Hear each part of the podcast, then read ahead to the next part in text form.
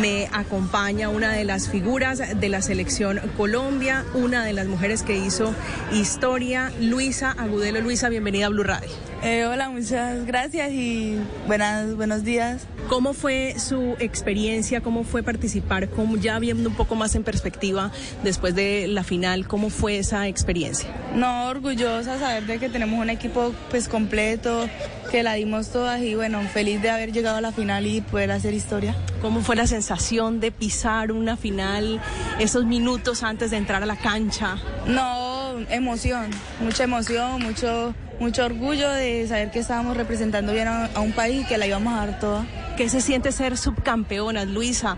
El país está a la expectativa, las estamos esperando, muchos están a la expectativa de que lleguen. ¿Qué se siente ser subcampeonas? No, orgullo.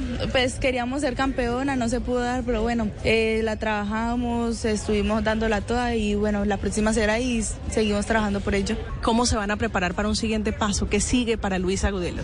No, seguir trabajando en selecciones, Valle, Selección Colombia, Cortuluá y bueno, seguir mejorando. La familia, la familia que le dice, ¿ya no. con la familia? Felices, felices, la verdad, todos felices. ¿Qué le dice la familia? Que están orgullosos de mí y del equipo también.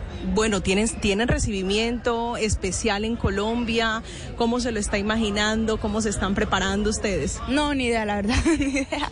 Pero pues sé que va a ser muy bonito todo. Sí. ¿Cómo llegó Luisa a ser? Cómo la- ¿Cuál es su historia? ¿Cómo llegó Luisa a ser la arquera de la selección sub-17 femenina? No, un día estaba en la selección Valle y pues bueno, estaba el profesor Abadía. Él, él nos empezó a ver, bueno, normal.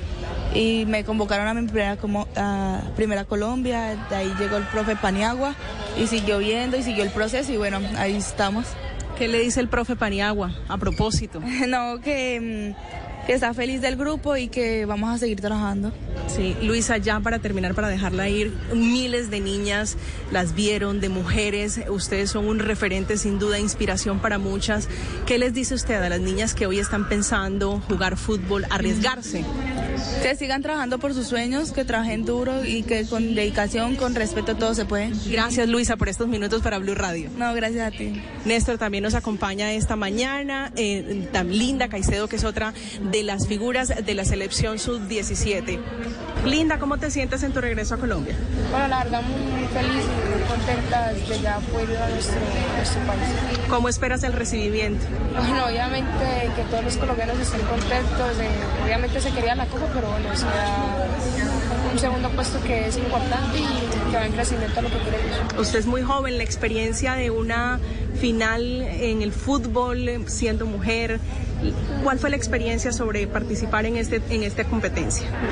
Bueno, muy feliz, eh, obviamente con expectativas muy altas de lo que es una Copa del Mundo.